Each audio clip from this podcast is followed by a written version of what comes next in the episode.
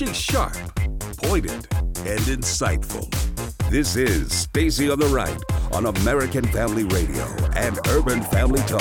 We have now completed the election. We've completed the count. We've completed the recount. Uh, and it's time for Governor Scott to assume the duties. The president has said there's no Russia collusion, uh, and, and he's also said that he's complying, and he is with his attorneys. President Trump is not going to fire Mueller. Mueller is going to be allowed to do his job. It's very important to note that the people who promised they were going to frog march Donald Trump out of the White House because of Russia collusion two years ago are now belly aching about something else. And now, Stacy Washington. So, you know what? Uh, when I hear Kellyanne Conway talking about how people were going to frog march Donald Trump out of the, the, White House, it's that whole idea that they're not um, they're not accepting his election. They're not accepting the result of the election. And this is a piece by Stephen Moore, "Why the Left Hates Prosperity." Um, it's it's so obvious that there are people on the right, the political right, um, not true believers, not not individuals who really want to see policy ch- make changes uh, so that American lives can be improved. They they prefer the status quo because then they have something to fight for. Then they have a great base of operations for their consultancy class. Then they have someone who'll pay 10,000, 15,000 a month to consultants to create ads and run campaigns as opposed to because they're losing because those are those are the campaigns that are really you can charge the most. You're trying to get back into the majority. You're trying to get back into the White House. Those are the campaigns where the people make the most money and where winning can make a name for you. And so there are people who are really integrally interested in losing. And we realized that back when we had Mitt Romney. We realized that with John McCain. And we're talking about standard bearers like George H.W. Bush, uh, Bob Michel, Bob Dole, John McCain, Mitt Romney, and now Mr. I don't go anywhere. I must be related tangential, tangentially to Hillary Clinton, Bob Kasich. Yes, you heard it here first. This man is actually in New Hampshire trying to drum up support for a primary run against Donald Trump. And you know what I say to that? Bring it on, bro. Bring it on. The the best thing to happen to Donald Trump will be you with your little, you know, fruit ninja hands swinging all over the place, saying stuff that doesn't make any sense, trying to be a moderate, um, really standing for nothing, believing in anything. That just makes the Trump base stronger. There's nothing like standing up something that doesn't really mean anything next to the true and genuine article. Have you you've you've seen it? If you're a shopper, you know you've been to the store and you've seen some newfangled thing sitting next to the thing that you know is the real article. And you may and take a quick look at the newfangled thing and it may be something that you're interested in, you know, maybe trying out or something like that, but in the in the end, you're going to go with that tried and true real deal item, the one that has that, you know, that warranty or the one that you you can trust that this particular product is going to do what it says it's going to do and it's going to be worth your money. And the other item will be something that's like a fad. It goes up, it's super popular, and then you never see it again. And most people can't even remember what it was called. Remember we had that one? No, nobody remembers it but you because you were the only one who was foolish, foolish enough to buy it. And that's what's happened to voters on the right. We were foolish enough to buy John McCain. We were foolish enough to buy, uh, I mean, I, I voted for George Bush, the younger. I supported his presidency. It is only recently, in the past three or four years, that I've learned what a softy he is on immigration and how he played such a huge role in leaving that mess that Donald Trump is now trying to clean up. I I still respect him greatly, but I do have that against him. I, I do. We bought into to Dole. We bought into McCain. We bought into Romney. We were told it's his turn. We bought into the whole idea that it wasn't the best candidate that we needed. It was the person whose turn it was. He ran, he donated, he did everything he's supposed to do. It's his turn. We're seeing fewer and fewer and fewer of those turn candidates, people whose turn it is to be in, in charge of us. And we're seeing more and more of these people who are rising up and saying, look, I'm here to do a job. I see a need. I need to fill it. I've got the skills. I'm going to go do this thing. I don't need to be in office. I want to be in office for this specific reason. And then I am going to go back to my private life, which is coincidentally what the founders called our elected officials to be. They were never supposed to have huge apartments in Washington, D.C. and be a part of the cocktail circuit. Washington, D.C. and the surrounding metro area was never meant to be the highest concentration of well paid government employees. None of this stuff is what the founders called or laid out for us as Americans. It's in our blood, the freedom. That's what people say about us. That's what I say about us. That's what you you can smell it a mile away. An American is a different thing. It's a unique creation. It's a beast of another specific type of origin compared to every other type of human that lives on the face of this planet. That's why people are kicking and clawing and scraping and killing themselves to get in here because if they can't be born here, they want to come here and drink the same water that we drink and breathe the same air that we breathe and go to the same churches we go to so they can get a little bit of that American spirit in them. They want to marry an American. They want to be a part of an American family because this is that one thing. And it doesn't come because we're so special. It's because this country was founded on Judeo Christian principles and God's presence is here. That's why they want to get in here. They'll call it racist, they'll say anything they want to about it, but in the end, they want to be here. Ask them. Look at them flying their little flags from Honduras. And the one chick who just got elected to office, she's flying the Palestinian flag. But offer her a one way ticket to Palestine and see what she says. Well, first of all, that's not a place. And second of all, she don't want to go there. Being the person she is with her head wrapped up in that ridiculous rag is something that she thinks she can do because she's in America, because we allow her to do that. In other countries, she would have to sit down and be quiet, or she'd be a slave send her to the Middle East and drop her off someplace with no identification, and she would be enslaved within moments. That's how it is. The only reason you get to walk around, as I did in Saudi Arabia, and drive a vehicle off base, and run around in pants, go shopping on my own, buy whatever I wanted to.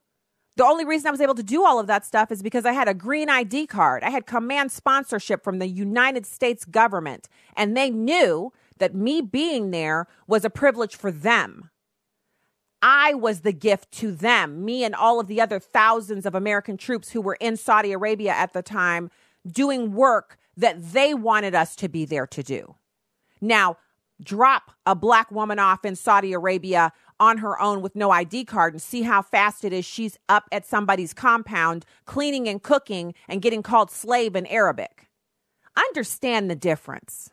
And so that is why it is absolutely ridiculous for us to allow you know, I'm sure very well meaning people Bush, Dole, McCain, Romney, losers, big, fat, sweater vest wearing losers. Their day has passed. The day of the Republicans pushing out losers is over. That's why we're saying goodbye to Jeff Flake. That's why we're saying goodbye to all, all those retirements. We were sitting, I actually spent time wondering what is going to happen in the midterm? This is like a year ago when we're seeing all of these Republicans. I'm not going to run. I'm leaving office. I'm doing this. I'm doing that. I was wondering what's going to happen. Well, you know what? So we lost the House. Would you rather we kept it with a bunch of rhinos in the Senate and then the House of Representatives? Rhinos who like losing the the clones of of McCain and Dole and all that. Those those sweater vests wearing, limp wristed, couldn't talk their way out of a paper bag faux Republicans. They were closer friends with the Democrats than they ever were to their own constituents. They forgot what they campaigned on. They raised the money and spent it and didn't care about answering to the voters. We're glad to see them go. We're happy to see them ushered out. It is better to have divided government and have the Democrats out there beating the drum of impeachment, talking about everything but what matters to Americans. It's a perfect foil for the real deal.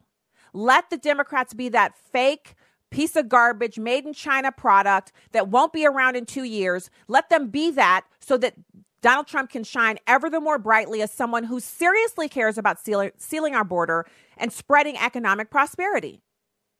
It's actually a blessing. And you know, God works out everything for our good according to those who are called according to his purpose. It's, it's, why doubt? Why doubt that this is going to be perfectly fine? Meanwhile, just in case anybody doubts what I say about Jeff Flake, what is he up to right now? He's actually got a bill together with a bunch of Democrats. Now, remember, this is the lame duck. He's supposed to be going around, going to people's uh, offices and dropping off thank you gifts and getting little bags of candy and stuff like that. And people are supposed to be, you know, like talking to him and introducing him to people so he can get something cushy to do in the private sector when he leaves his office. It, He is not supposed to be raising Cain with the Democrats right now. But if you need an illustration on why it is that we need Jeff Flake to go, why it is fine to lose the House of Representatives as long as we lose, lose Jeff Flake, why it is fine to lose um, the House of Representatives as long as we have all of the other Jeff Flake cohorts in the House on their way out, why we finally can thankfully say to Paul Ryan, thank you, sir, and goodbye for the last time, because these people weren't there to serve you. They weren't there for your best interests. They had great campaigns. They said all the right things, but in the end, they don't care about you. They don't believe they need to answer to you. And that is why it is past time for them to go. And we should be thanking God that it's, it's not about Donald Trump being ordained or him being so special. It's that for this specific time, for this time where we have all of these people in Washington, D.C., who claim one party, but really are surrogates for the other party. That a house cleaning, we've all been there, haven't we? Haven't we all? You you keep your house clean, you do your regular weekly rituals, etc. But then it's that time of year where you do the deep cleaning and you get in the corners and the crevices and you take some extra time and you get the shop back out in your garage and you everything's out of the garage and you pour bleach on the floor and you scrub it down and everything gets cleaned, clean, clean, clean. And then when you're done, you go take a shower, put on some lounging clothes, and come downstairs and pop some popcorn and sit down and watch a movie or something. And you look around and you take a deep breath and you're like, whew, that's nice. So we don't need fake Democrats. We have enough of those. What we need is real Democrats who they cannot restrain themselves. They will not be able to treat their own Trump derangement syndrome. They will put their feet too far out. They will step too far outside of what even their voters want to see. They will never answer the promises they've made. They're not going to get single payer. It's a pipe dream that can never happen in this country. They can't even figure out a way to fix their own monstrosity, which is Obamacare. And they're not interested in fixing it because it's easier for them to run on fixing health care than to actually do anything about it. And so, in the end, the table is set. And just like it says in the Bible, he will prepare a table before you in the presence of your enemies. The Democrats are lining up to watch us eat. So let's get it on. So here's Lindsey Graham. We're going to go out on this. You got President Trump. He's not going to fire Mueller. He's never said he's going to fire Mueller. Lindsey Graham is, uh, thank God that he's been loosed. He's just, it's, he's like a real person. I'm so glad about it. Here he is, number one. Well, this is a manufactured problem. President Trump is not going to fire Mueller. Mueller is going to be allowed to do his job, and we need conservative judges on the bench, as many as we can, as often as we can get them. I don't know what Senator Grassley is going to do. He's been a great chairman of the committee. If I'm chairman next year, we're going to do judges, judges, and more judges. And at the end of the day, I am convinced that uh, Mr. Mueller will be allowed to do his job. I've seen not one scintilla evidence of collusion. The obstruction of justice thing never made any sense to me. You can fire somebody uh, who works uh, as a political appointment.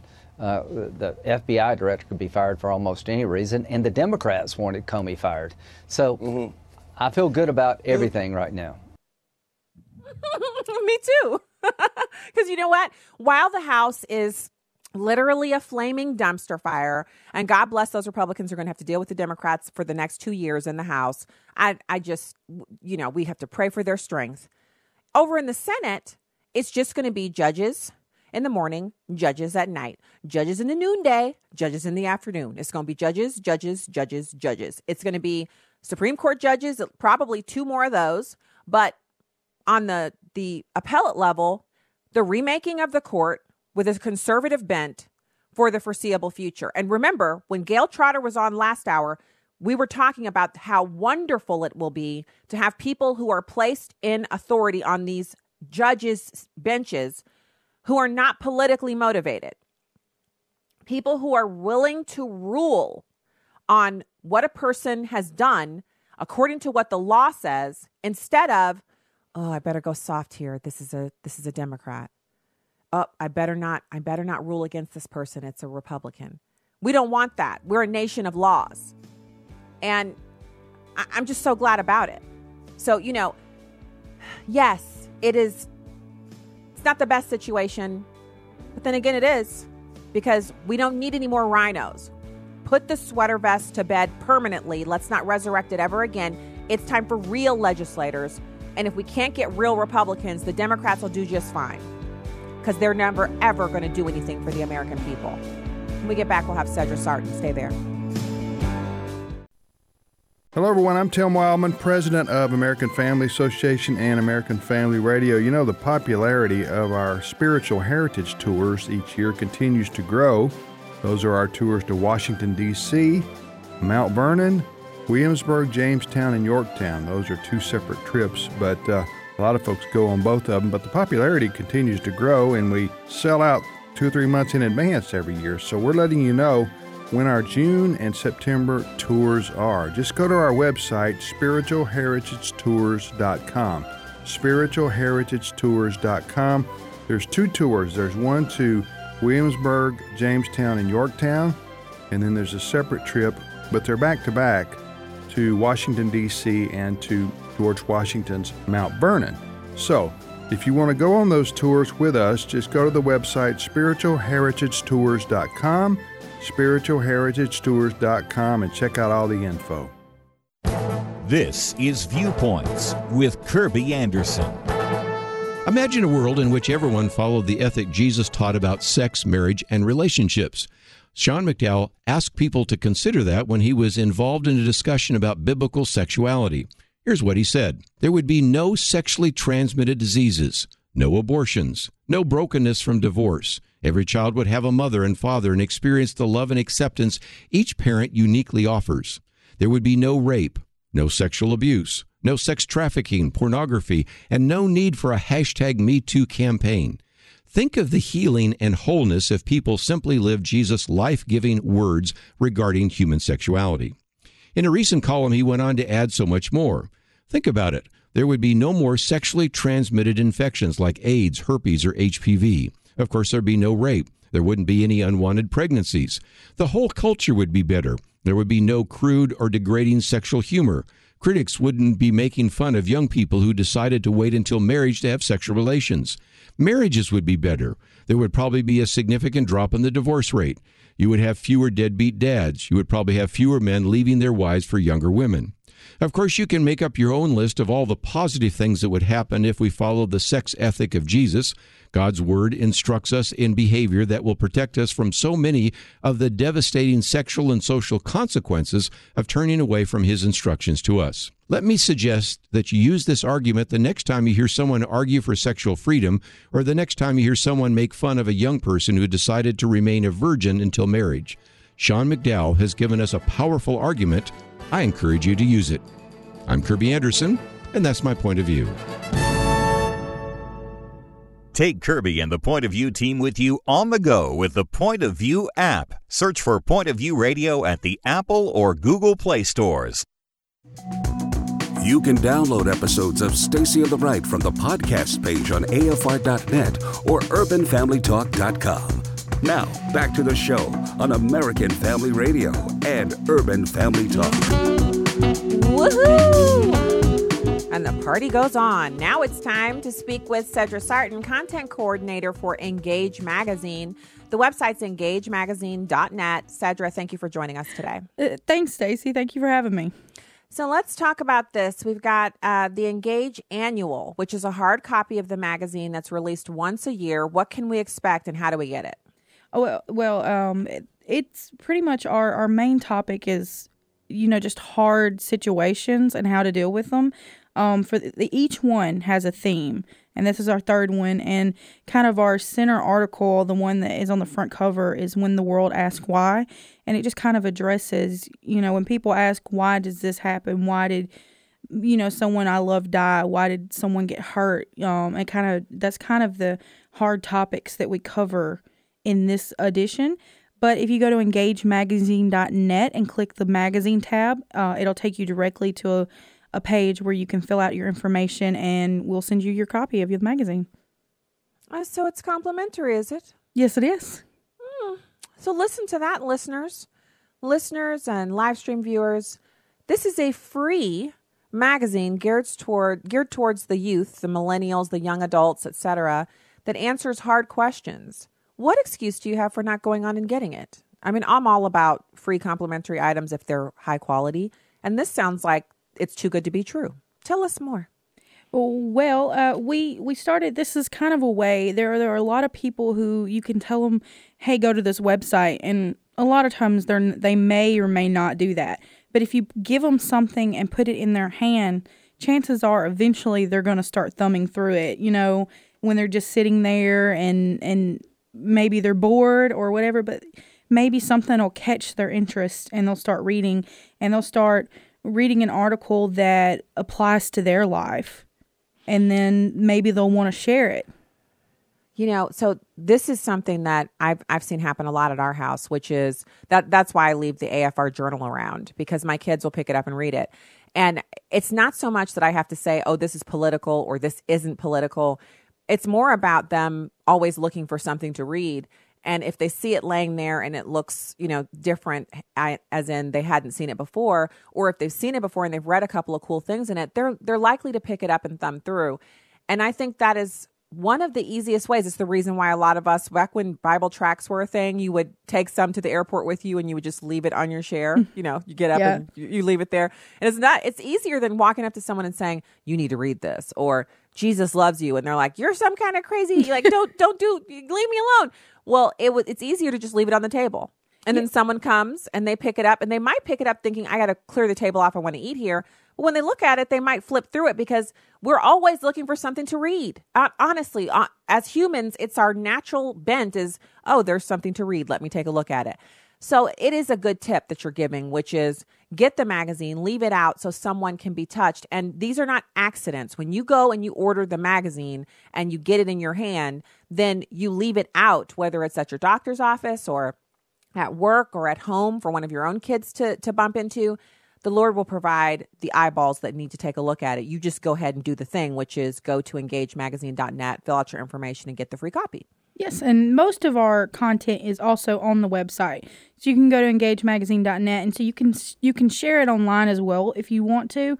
But I know there we get a lot of people who say, you know, my daughter or my son or my granddaughter or my grandson, they would love something like this. Can I have some copies to give to them? And uh, through that, they they can find out about the ways to to see us on social media. We're on Facebook, we're on Twitter, we're on Instagram so we're all we're online, but this is just a way that you can get this into the hands of more people.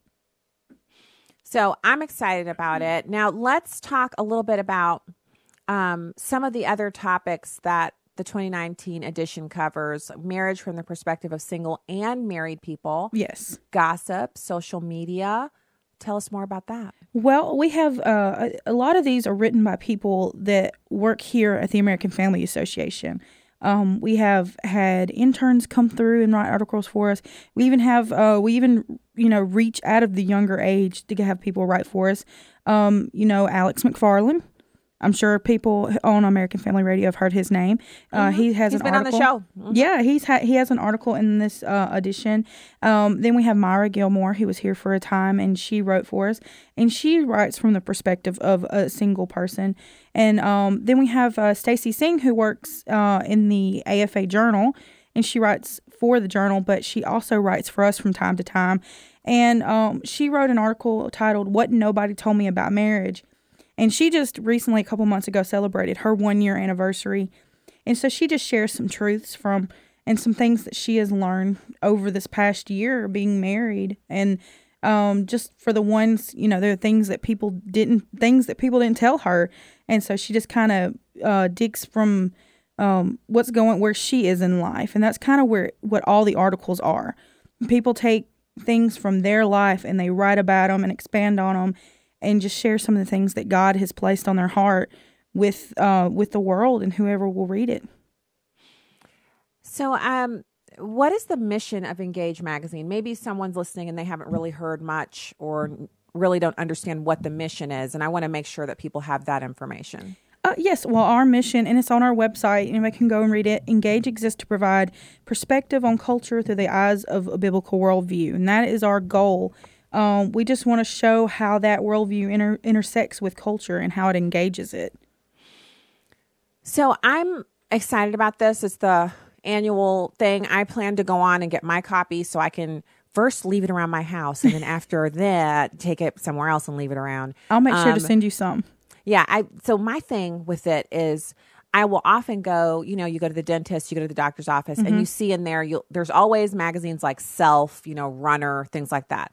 There's always maybe one interior design magazine like Better Homes and Gardens or HGTV.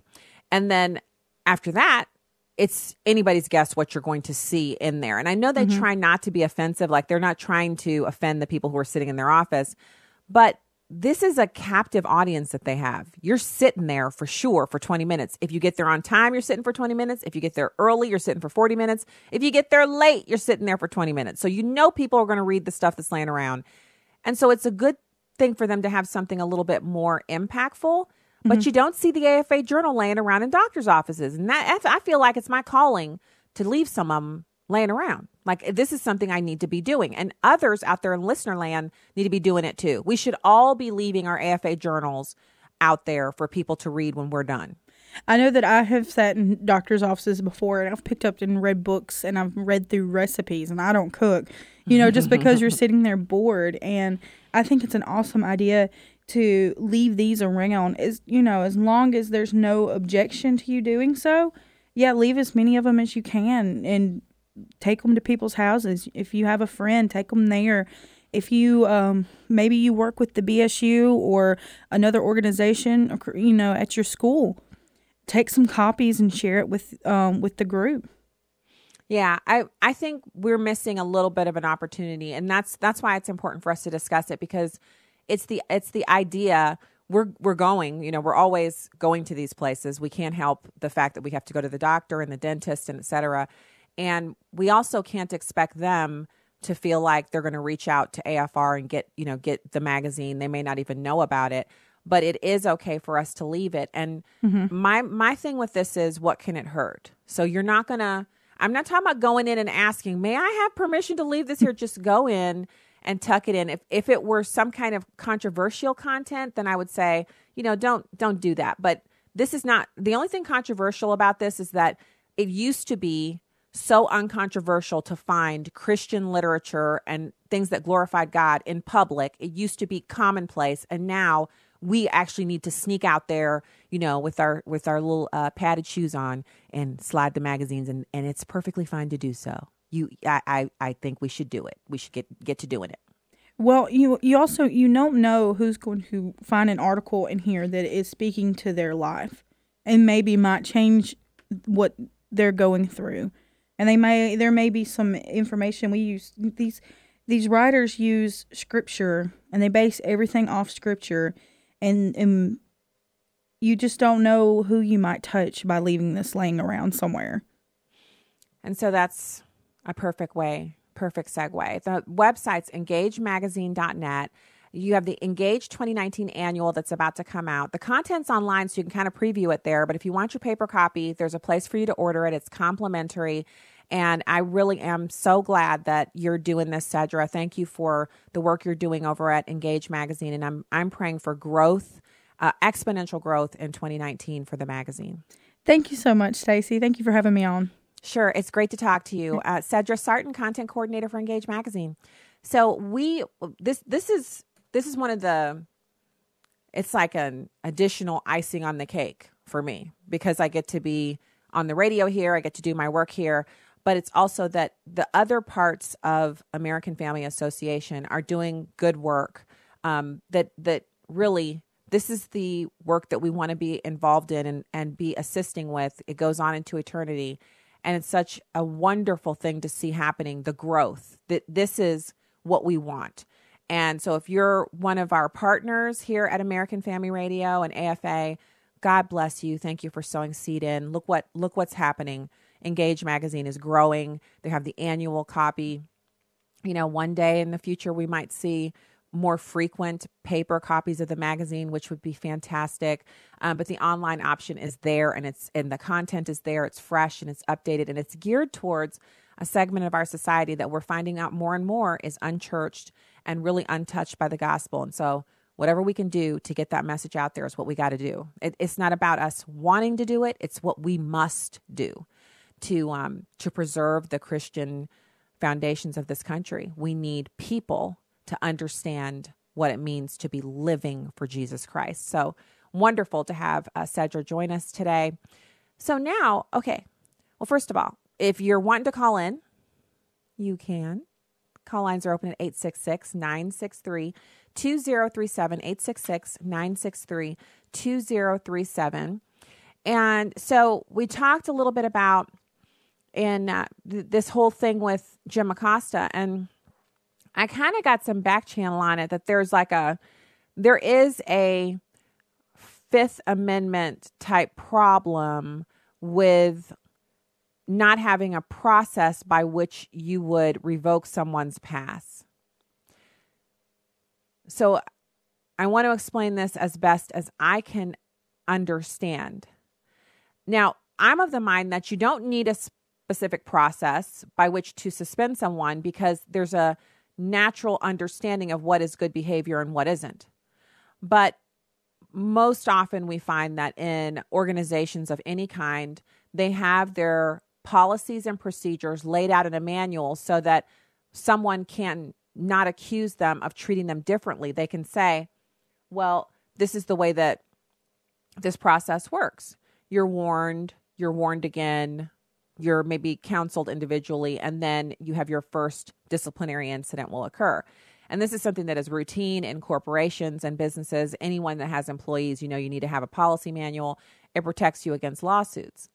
But in this case, we're talking about the the White House press corps, and if this ruling is to be understood at all, what it is essentially saying is that Jim Acosta is cannot be denied access to the press briefing. He is owed, he has a right to a hard pass which then brings about the question of whether or not I am owed a hard pass. I certainly would prefer to be a hard pass holder. I've described here on the program the times that I've been to the White House since President Trump has been in office. And on each of those occasions, well, it's a difficult process to get in, admittedly. But on one occasion, the most recent one when I went earlier this year and we were meeting with a White House staffer to talk about the blueprint from Project 21, there was a, a foreign dignitary in town. I believe it was the leader of Monaco. He and his wife were in town. And so all of the different entrance points around the White House compound were sealed off to direct everyone to one entrance point. So we ended up walking a mile and a half around the complex from basically we hit three of the the points trying to get in.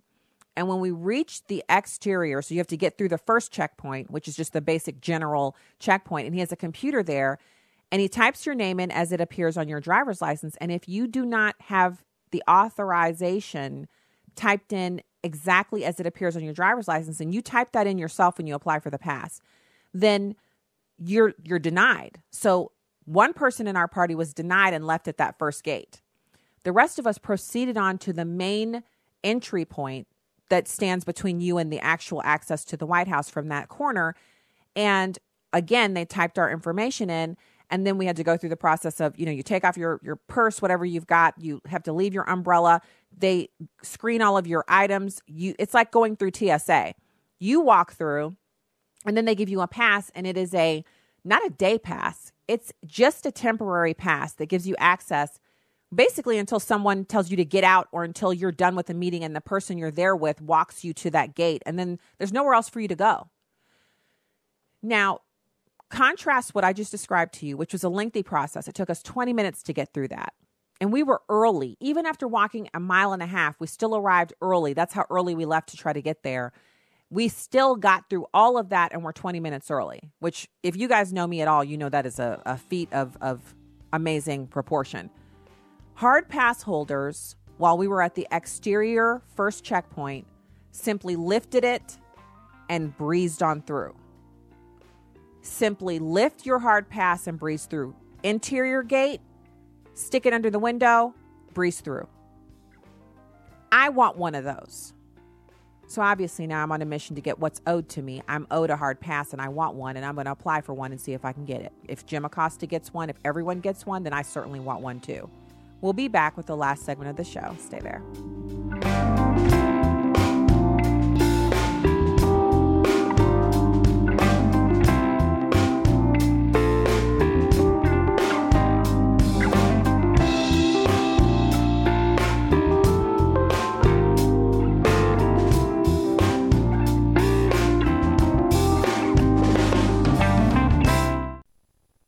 Hi, this is Steve Tybor with Eight Days of Hope. We've been all over the country helping disaster victims who lose everything. It's truly a blessing. I really don't have the words to express. And yet they see a glimmer of hope when a volunteer shows up. Building the home, that's the second reason we're here. The number one reason is to share the gospel and, and give them hope. It's everything that's right in America. I mean, it really represents the, the best that we have to offer. That's one of the main reasons for doing it is being able to be the hands and feet of Jesus and coming out and working with so many wonderful volunteers. I just feel like it's important in this day and age to teach a child uh, how to serve. Please go to our website, 8daysofhope.com, and click on Get Involved, submit your email address, and the next time we go anywhere with a disaster, we'll invite you to come along as well. I love coming in the job room because you can see these pieces of paper, they aren't just a piece of paper. Right. It's a family that's hurting, and it's a gospel opportunity. You know, I just thank God, you know, for this moment. I mean, I'll be back in my home, and I know it's going to be awesome. Come love others with Eight Days of Hope.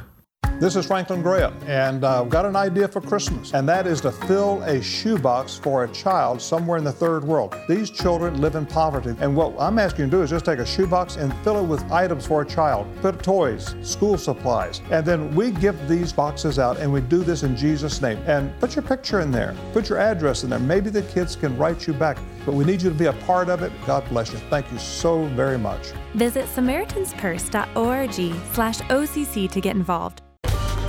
I would use and I'd burst into tears because I just couldn't stop it on my own. So I got into Teen Challenge and it opened the door for God to come in and do the work in me that I couldn't do in myself. If you or a loved one are struggling with addiction, Adult to Teen Challenge can help.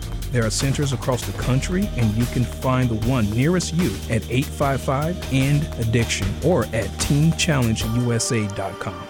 This is Urban Family Talk. The Dean's List with Janice Dean. David Verburg is a champion sprinter who won the 400 meter relay at the 2016 Rio Olympics. He recently posted a video of himself sprinting into a busy intersection to save a tortoise. Dave had been driving down the Florida highway when he saw the slow moving shell. After swerving his car to avoid hitting the creature, he made a U turn, parked in a turning lane, and ran into the street so he could scoop it into his arms and run back to his vehicle.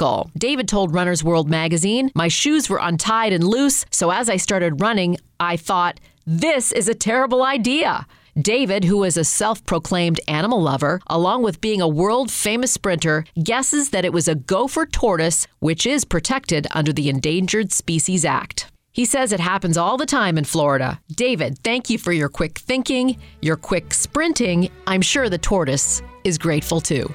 Janice Dean, Fox News. This is Stacy on the Right with Stacy Washington on American Family Radio and Urban Family Talk. An Israeli political philosopher named uh, Yaakov Talmon once put it this way The state of the Jews has become the Jew of the states. What that means to me is criticism of Israel is not anti Semitism criticism of Israel's existence, denying Israel the right to exist, calling Israel the Zionist entity, that is anti Semitism. That is a classical continuity of thousands of years of symbolizing the Jew. So, using that kind of language places you in very uncomfortable company. That kind of language can come today from the far left it can come from white supremacists. It can come from Islamist extremists. It can come from many sources. But all of those groups converge on one idea the Jew remains humanity's great problem. Mm. So that is uh, an author and saying that criticizing Israel's existence, denying its right to exist, is modern anti Semitism. And he said you find it on the left and you find it on uh, from uh, white supremacists on the far right. And he is absolutely calling them out and saying, you know, it's it's not okay. I think it's past time that liberals address the anti-Semitism that they uh, they don't just allow it to be present; they promote it. Um, that that person that I was mentioning a bit ago uh, in the uh, election back in oh geez, what she's gotten elected to replace um, rabid anti Semite Keith Ellison. She wears the head wrap and all that, and she's She said before she was elected that she did not support the BDS movement, the divestiture movement, where you target all things that have anything to do with Israel and you boycott them. But now she's come out and said she does support it. In other words, she lied to get elected, and now she's showing her true face. And she's not even doing Barack Obama style, you know, uh, activity where you wait until wait a few years and let people feel comfortable that they were told the truth and then lie to them. No, she's just like, yeah, I, I, I, I said I really didn't want to, but I did. Yeah, I, I support BDS. She flies the Palestinian flag for goodness sakes. So this is where we are right now. Call lines are open at 866-963-2037. So we've got we've got that, obviously. And just just the depressingness of it's it's depressing to hear people who are always talking about how they they're tolerant they they they they believe in this they believe in that. You know you have to tolerate everything. What they really mean is you have to do what i say. You have to do what i say. Um, you have to believe what i believe and everything else can go by the wayside i'm only looking for tolerance when it's tolerance for things that i tell you you need to tolerate but tolerating israel not something I need to do because the cause du jour for me is liking Palestinians. As if there are no other Arab states that could absorb the Palestinian people. But notice, just like the people coming from south of our border, when offered asylum in Mexico, they say, no, we want real opportunity. In other words, it's not good enough for us to improve our living conditions and our circumstances because Mexico, as horrible as it is, is far better than Honduras or El Salvador. And Mexico enjoys a robust trading relationship with the United States. And it's possible, in theory, that a bunch of people showing up here in, or there in Mexico from Honduras and El Salvador, in other words, new workers, could prompt American companies to put some more American jobs south of the border. I mean, it's it's entirely possible. But these people are saying, no, we want to come work under the table in America. We want to be in America you can offer anything that you want, but Mexico isn't good enough for us. We've had enough of these third world countries. We want to live in a first world country. And America, which is full to the brimming with racists, had better let us in. Just watch the video footage of these people talking. They contradict themselves right off the bat. Well, there are criminals in here in the migrant caravan, and we want to be protected from that. And if America doesn't let us in, we're going to enter illegally, thereby making themselves criminals. We don't want to stay in Mexico because Mexico has offered us asylum, but it's not as good as America. And America is full of racists, but America has to let us in. America has to let our little cafe au lait brown tails in here because we we need to be in there. Yeah, I said it. Who, who's going to say something to me about talking about what color they are? Please queue up. Please tell me something about being of, of, of the permanent tan of any sort. You can't. So don't try me. Don't try me today. I'm my my problem with this whole scenario is that these are not refugees. They're not asylum seekers. They're economic migrants. If I could, I'd move to Switzerland. They'd call me an economic migrant, by the way. Because in order to get citizenship in Switzerland, you have to have a few things going on for you. And since I don't have a job offer in Switzerland, they would say to me, Oh, you just want to come here for better economic prospects. And I would say, Well, I mean, I have, my economic prospects are pretty good, but I mean, if you're saying that I want to live there because I like Switzerland, then yeah, that's what you're talking about. I do like it. I do like I like it. I've been there. I, when we were there, I enjoyed it a lot. It was super nice. And that's the way these people feel about coming here to America and it's it's it's got nothing to do with race. It has everything to do with culture, a lack of assimilation, and the way someone comes in. You know how it's it's it's well known the way that you begin a thing is probably the way it's uh, going to end. And if you come in here illegally, you're probably going to commit crimes while you're in here. You're probably going to steal people's identities. That's one of the main things that uh, people who are here illegally do is they steal the identity of Americans. So now we're watching, and I want to pivot over to this last subject. We, I want to discuss this on, on out of the program here, and it is how we're watching the Democrats eat their own. Now, this is one of the things that I, I it was good to hear one of our callers uh, talking about how we don't want to get too gleeful when we see our enemy getting their just desserts, but it is instructive to watch how these people are treating each other. And so, you know, have you heard Marcia Fudge is apparently considering a run against Nancy Pelosi for the speakership. Now, here's why this is important. Um, black people are a full one quarter of the voting population of Democratic voters. And those voters, that 25%, want a turn at running the House of Representatives. And they think this time is as good of a time as any for them to make their run. And they feel like Marcia Fudge, who is a 10 year Democratic congresswoman from suburban Cleveland and also the former head of the Congressional Black Caucus, do, the Do Nothing Caucus, uh, that she'd be a, a good person to take over from Nancy Pelosi. Now, here's why this is a crazy idea Nancy Pelosi has all the power. Y'all know I'm not a fan of Nancy Pelosi, but I like to call a spade a spade. I like to call the situation on the ground, the conditions on the ground as they are. I don't like when people try to act like things are better than they are or worse than they are. Just call it what it is. Nancy Pelosi has all the power. She knows where the dead bodies are buried. She has the fundraising apparatus, and she's used to bending the other Democrats to her will. She's been doing it for decades now. Now, Marcia Fudge may be a formidable knife fighter, but she's no Nancy Pelosi, and she's not going to raise the same dollars. And that is what is going to be the big fight between the Democrats because they're very much into the ideology that, well, if a black person challenges you on the ide- ideology uh, thing of victimhood, you know, your little your little uh, hierarchy of victimhood, you the white lady has to defer to the black lady because the black lady is a person of color, and so that's how they kind of decide, well, who's going to get what. But underneath all of that wrangling that they do is the reality on the ground of who can raise the most money who can bring the most money in when we need it from our mega donors because they're going to have a race to run in 2020 and that race just started a couple of days ago. So Marcia Fudge has been quoted as saying when you look at the people who support this party the most, they're women and African Americans, especially African American women. We keep talking about diversity, but there's nothing diverse about the top of our ticket. We have to not just talk the talk, but walk the walk.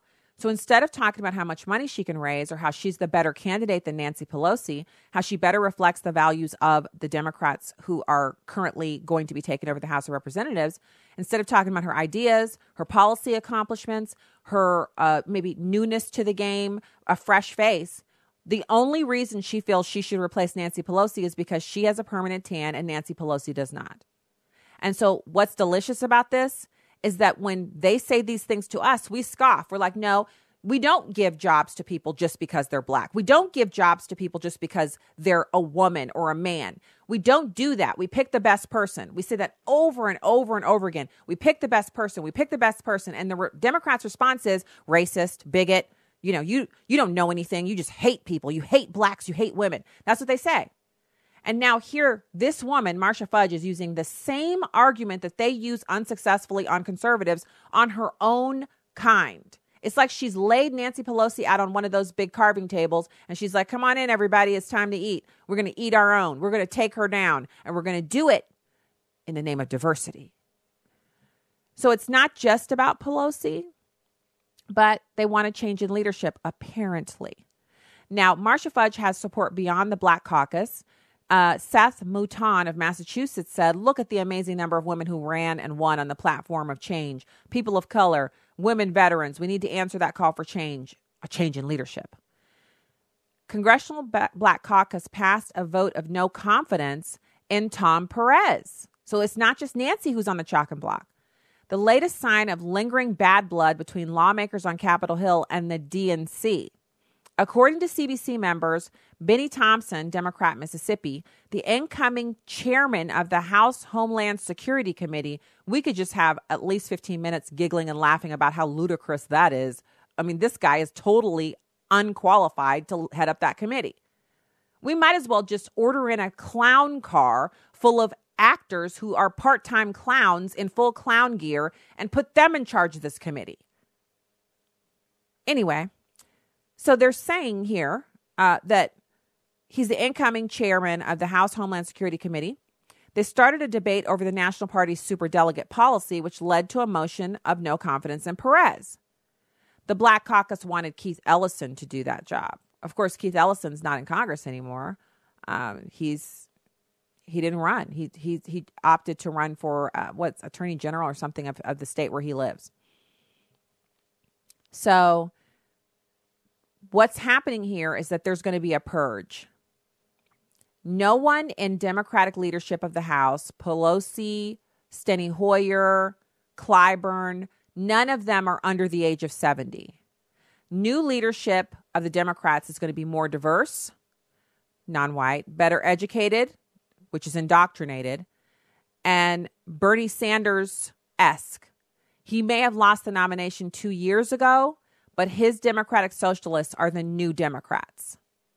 This is a horrible development for America because our system is predicated upon everyone who's in it being pro America, being for this country, understanding our Constitution, understanding national sovereignty, having an appreciation for our military, loving the citizens, the rural ones, the city ones, the suburban ones, the towny ones.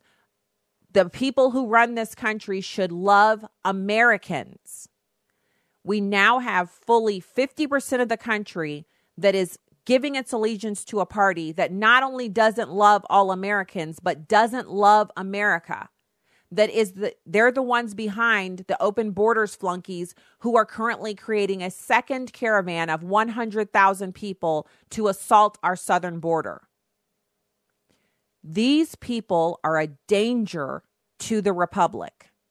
And they're about to purge out the last vestiges crazy as those vestiges are at 70 years old, crazy pants, Maxine Waters, and all the rest of them, they're not as crazy or deadly as this new younger group who are coming out of public schools where they've been taught that America is the great Satan, racism, uh, everything bad, and coming out of colleges and universities where they've been taught that the only thing that's going to fix America is to completely remake it in the image of a socialist state from across the water, some European nation for which they only can have socialism because we pay for their military. You know, one of the most ludicrous statements, as an aside, that we heard this week was the French president actually opining and the German chancellor chiming in too about them having their own military. They can't afford it because we currently borrow a whole bunch of money so we can provide defense for them. The minute they raise up their own army under their own steam and have to borrow their own money to do it, well, first of all, it frees us up a ton. I mean, it just frees us up. We would have to have much far far less, I should say, far less military presence around the world if they would just take care of themselves. They're not going to do it because they don't want to borrow that money. They'd rather we do it, which is why Trump holds all the cards. We got to pray about this. We have to pray for common sense and decency to return to our American citizen cohorts on the left. We need a two party system, but it has to be full of God fearing good Americans not these socialists that are rising up at present. All right, that's the show. It's the weekend. God bless from the heartland. Enjoy your night and the weekend, and happy Thanksgiving to you.